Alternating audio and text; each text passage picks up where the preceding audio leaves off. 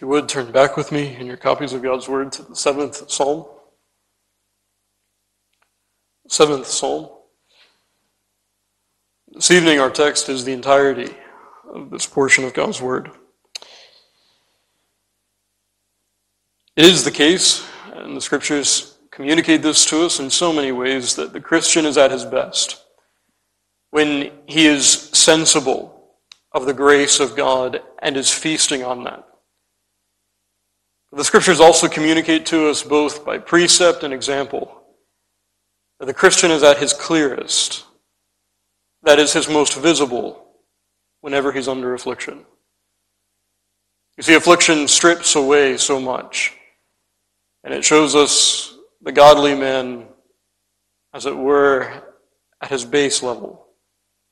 It shows us his fundamental principles upon which he lives. And the seventh psalm, that's what we see. A, a man, a godly man, who has been blasted by affliction, but in that moment, you and I get a picture of his heart. We see more clearly, even though he's not enjoying, feasting on the sensible love of God, you see a man who has been truly made godly. Now, it begins by reminding us, of course, that this is a psalm about affliction, even in the superscription. This was the song of David, which he sang concerning the words of Cush, the Benjamite. The identity of Cush we don't really know for certain. Uh, neither can we say certainly anything about the occasion. But as we read throughout this psalm, you'll notice that this is a case of calumny. This Cush, whoever he may be, was a man who was spreading false rumors about this, our, our psalmist. He was going around and accusing him falsely of all kinds of sins. This was the psalmist's plight. But it went beyond that. It was not just false accusations that David was faced with, but the man was being persecuted because of these calumnies. And so as you work through this psalm, you'll notice that David never really leaves very far his affliction from his mind.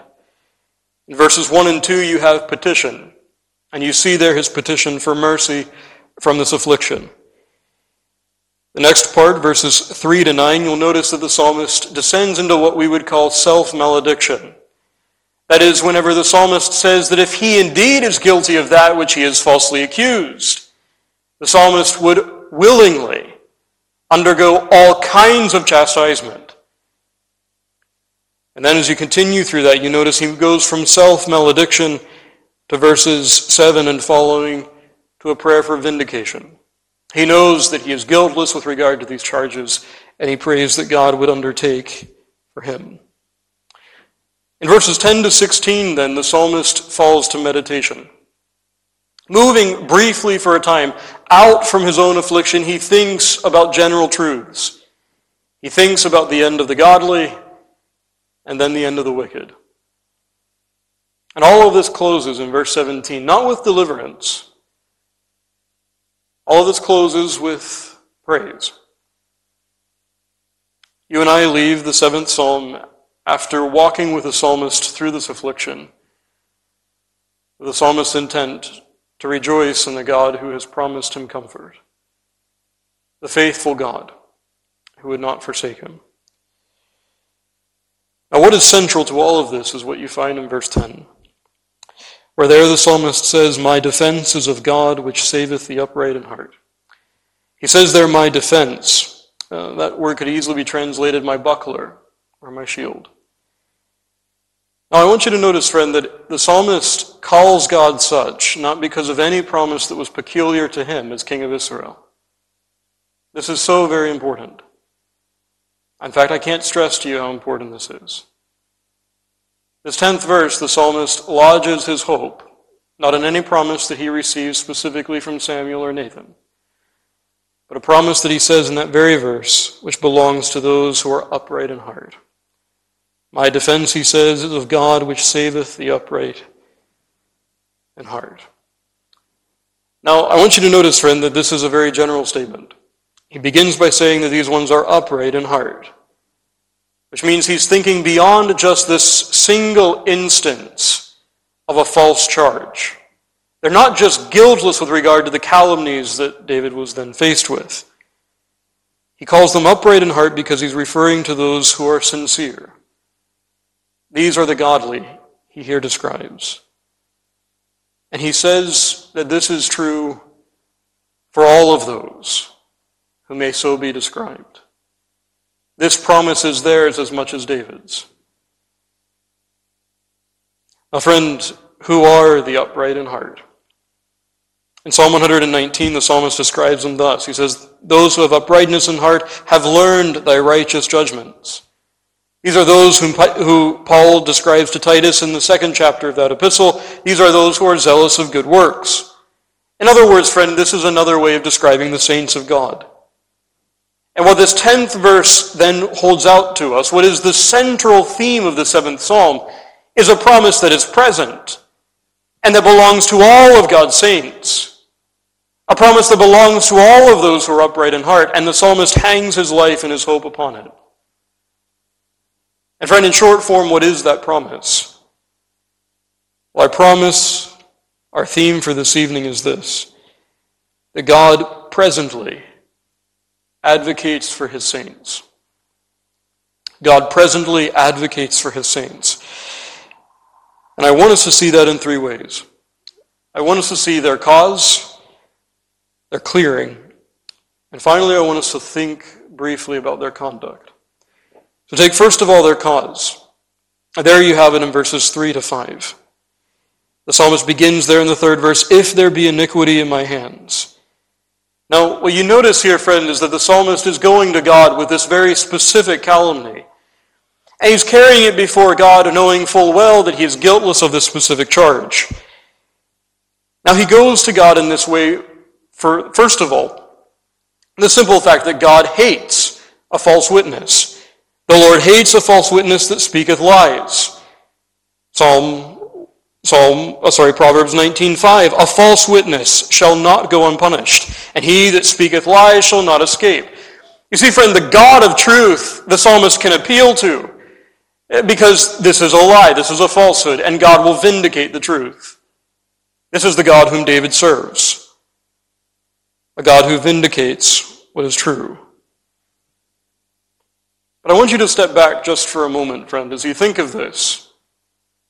As you look throughout the rest of the psalm, the psalmist is not predicating all of the goodness that he expects to have afterward upon what is just related to this false accusation and God's clearing him of it. It's far more general than that. And you need to go perhaps even a step further. Friend, could it not be the case that perhaps the man is guiltless with regard to this false accusation, but, but God as one who chastises his own, may lead him through false accusation as part of God's rod. God has done this in the past. Think of the curses that David faced from Shimei that were false. Yet David says the Lord bid him to do so. It was part of David's affliction, part of the rod. So, why, friend, does David approach God in this way? I want you to notice, secondly, what the psalmist says there. He says, Judge me according to my righteousness and the integrity that is in me. I would hazard a guess that not too many of us are quick to pray such things. First of all, we're perhaps not quick to do so because we recognize the psalmist is not comparing himself to his enemies here. He's speaking far more generally. Uh, far more abstractly. He's not just saying that I'm more righteous than these ones. He's saying that he has integrity within, that he has a righteousness whereof he may speak. Secondly, I also want you to notice this too, that he's not sp- saying this about just this particular charge. He's not saying that I'm righteous in this regard, that I have integrity with regard to this false accusation. He's speaking far more generally. Friend, the question you and I have to ask is how can David, and so then how can any, pray as David does here? The question is a necessary one, and I hope it's one that we wrestled with before, before this point. It's a question that's necessitated because, of course, the psalmist reminds us that, that our sins are not hid from the Lord. Our secret sins are in the light of thy countenance, Psalm 90. In thy sight shall no man living be justified, Psalm 143. So, how can you say this? Friend, the scriptures answer this for us rather directly. I want to just read to you what you find from the prophecy of Habakkuk. There, the prophet tells us the soul which is lifted up is not upright in him. That's the first line, and that line forms the first part of a parallel, which follows thus But the just shall live by his faith.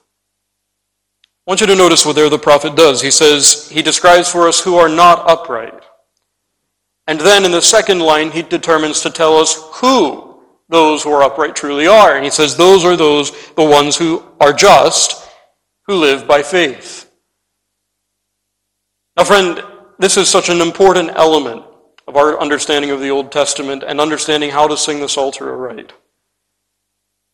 When the scriptures communicate to us these words, judge me according to my righteousness, I want you to recognize, friend, that the righteousness that's in view there, the integrity that is in view there, is a gospel piety. It is a believing holiness. And that's supposed to be taken in two senses. And in one sense, of course, as we think of ourselves clothed in the righteousness of Christ in terms of our justification, this is true. But it's important for me to say to you as well, friend, that, that you're also supposed to see that the psalmist says this because of that inward work of piety that makes him a sincere and obedient saint. It's not one against the other, but the two going together. That's what the, that's what the prophecy of Habakkuk tells us. Those who are truly upright in heart are those who are just, who live by faith. They have a gospel piety. And friend, what you see here then is that gospel sincerity. This sincerity is that, friend, that God is pleased to vindicate. In fact, the psalmist hangs his life upon that promise.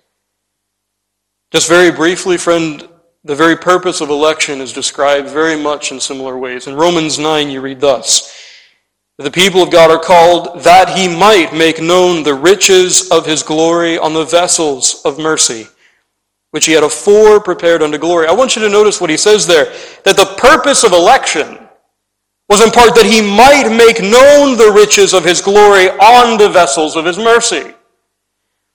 Friend, the whole purpose, as the apostle there describes it for us, the whole purpose of election is truly the exhibition of God's grace.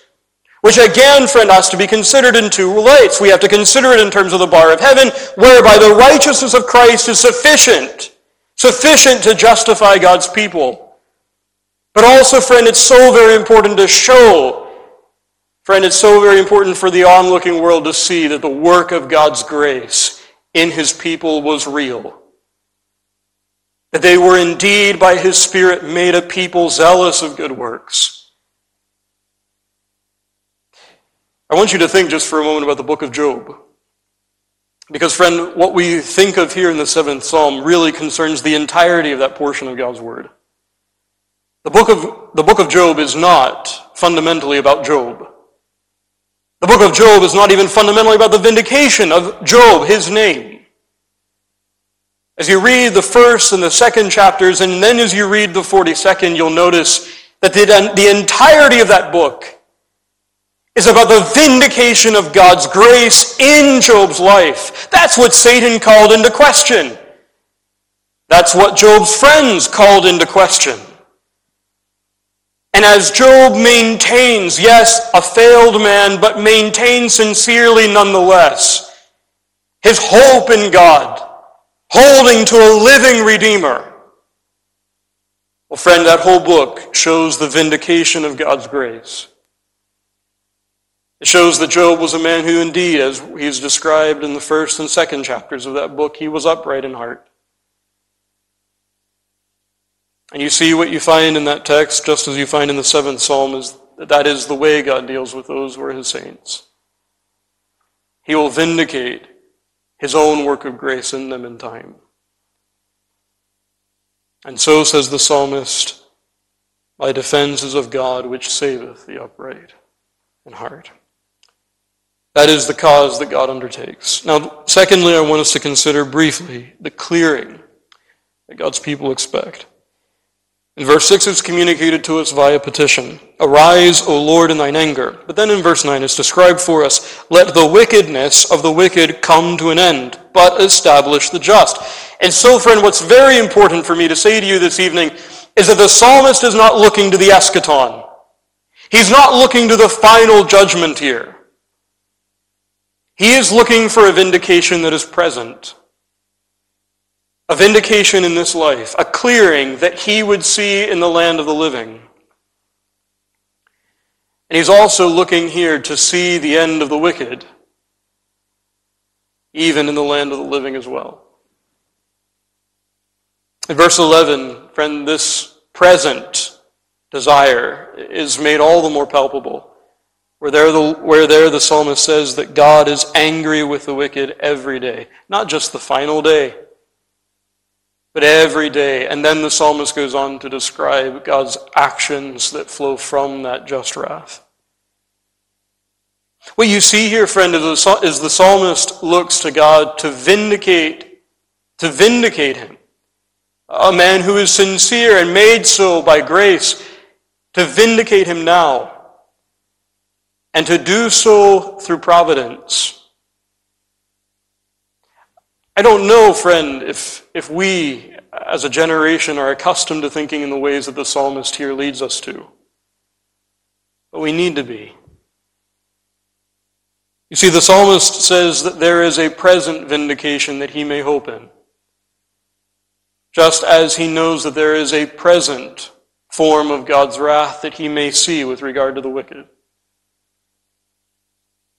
I know that I've used this analogy now for several weeks. But I do really believe, friend, that in moments like this, the scriptures come to us with a pair of glasses and urge us to see the world around us aright because we don't. The psalmist says that God has promised to undertake for his people, to vindicate for them, and the psalmist expects that in God's providence he'll see something of that. Just as he expects in God's providence that the Lord will manifest his indignation against the wicked. You see in verses 12 to 16 what the psalmist expects. Because, friend, God's disposition toward the godly and the wicked are present, and because God acts presently accordingly, he expects that the wicked, they may go so far as Haman, that they'll dig a pit and fall into it themselves and that the psalmist will see it. So he prays.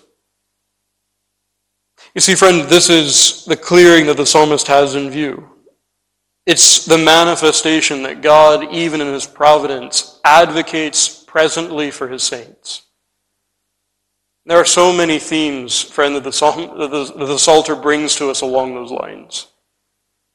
I would again direct your attention to Psalm 142 where there the psalmist prays for deliverance from particular providences because God is his portion in the land of the living. And we could go to so many other texts like it. The psalmist thinks about God's providence in terms of God's favor toward his people, even as he considers as well God's providence in relation to God's indignation with the wicked.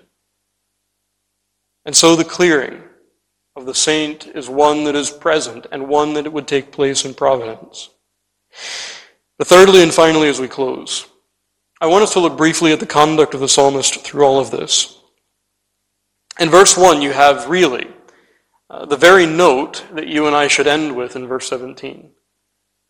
There the psalmist says, In thee do I put my trust. In verse 17, I will praise the Lord according to his righteousness word righteousness there in context really could be translated faithfulness. Now, friend, what do you see there? You see two things. First of all, you see that the psalm begins as it ends. The psalmist manifests faith at verse 1, and that faith continues right to the 17th verse. He says, I will praise the Lord according to his righteousness or faithfulness. All of this is done in the context of faith. Friend, I also want you to notice that, that throughout all of this difficulty, as he makes believing access to the throne of grace, he appeals to that court. This is so very important because in verse 8 you notice there he says, The Lord shall judge the peoples. He goes to God who is judge over all, and, and this is the court of appeals to which he turns. And so as he approaches God believingly, friend, I want you to notice that his first port of call, so to speak, is not to take his case into the civil realm. But as he is a man endowed with faith, whose trust is lodged in the Lord, he goes first and foremost to God's court, to the bar of heaven. And then, friend, it ends, as we've just said in verse 17. As he approaches believingly, as he appeals to God, to his court, he leaves in the 17th verse with a vow and an expectation to praise God for the faithfulness that will be manifest. And all of this, friend, teaches us one very basic truth that we can't miss. And that is that his conduct and the conduct of the godly is to wait in faith for clearing. To wait believingly upon the Lord. Romans 12 that we read, words that are well known to us, I'm sure. Avenge not yourselves, rather give place unto wrath, for it is written, Vengeance is mine, I will repay, saith the Lord. As we close and we seek to apply this text to ourselves, friend, the first question I have to ask, and really the only question we have to ask is Do you know God the way that the psalmist does in this text?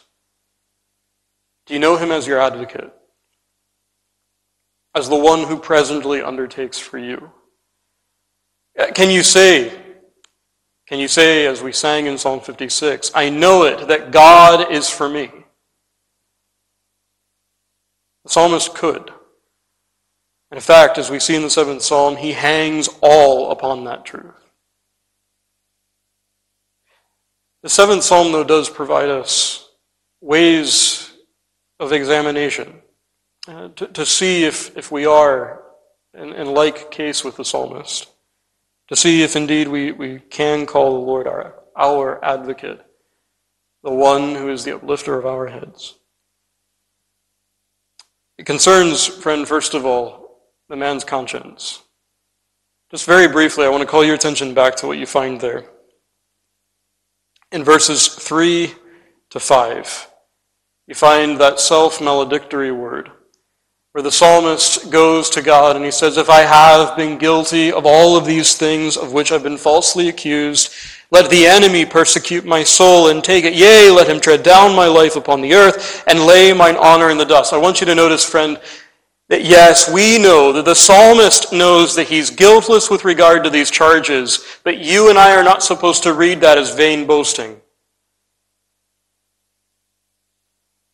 If we've been paying attention to what we see in Psalm 6 and in others as well, we know, friend, that this man has a very tender conscience before God.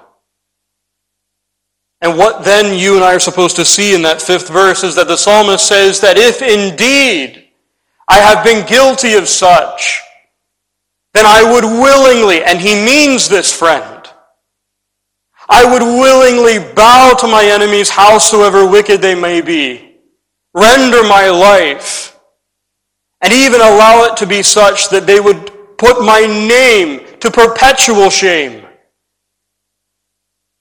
Friend, this is a man who knows, who knows the sinfulness of sin. Not in its, not in its entirety. No finite creature can. But he has a tender conscience. And he's even willing, friend, to say that if he's done this, he is quite willing, quite willing to face such chastisement. The second thing, friend, I want you to notice, though, is not only does he have a tender conscience, but he has a conscience that has obviously striven to be clear both toward God and man. We know he's not guilty of that which he's falsely accused. And, and friend, you need to recognize that part of the reason he is guiltless in this regard is because God, by his grace, has given him a gospel holiness. He has been conformed and is increasingly so to the image of his Redeemer. And so, friend, you see here a conscience that is tender to God, a conversation, a lifestyle that demonstrates the grace of God. And friend, what you see over all of this is a man who goes believingly to the promises of God. All of those are necessary, friend, to be able to say that I know that God is for me. The promise, friend, in this text, and this is where we close, is one of perpetual consolation for the believer. The psalmist goes to a God who has promised to undertake for his own. Those who are possessed of this gospel, this believing holiness, he will save them. And even in the land of the living, they will know tokens of his favor just as they will see in the same time God's indignation against his enemies. And friend, the psalmist reposes in that truth. And David, friend, had no greater claim to that promise than any of God's people in any age. You and I, if we are possessed of like holiness, friend, this promise is as real and as abiding for you as it was for David. He is your portion indeed in the land of the living. And friend, you will know that. And so we close with the exhortations that, that flow directly from the text. First, you and I are to labor to keep a conscience clear. Uh, just as David could in this case with this false accusation, friend, you and I ought to labor to make our conversation such. Or to remember that, friend, this is supposed to be through gospel holiness.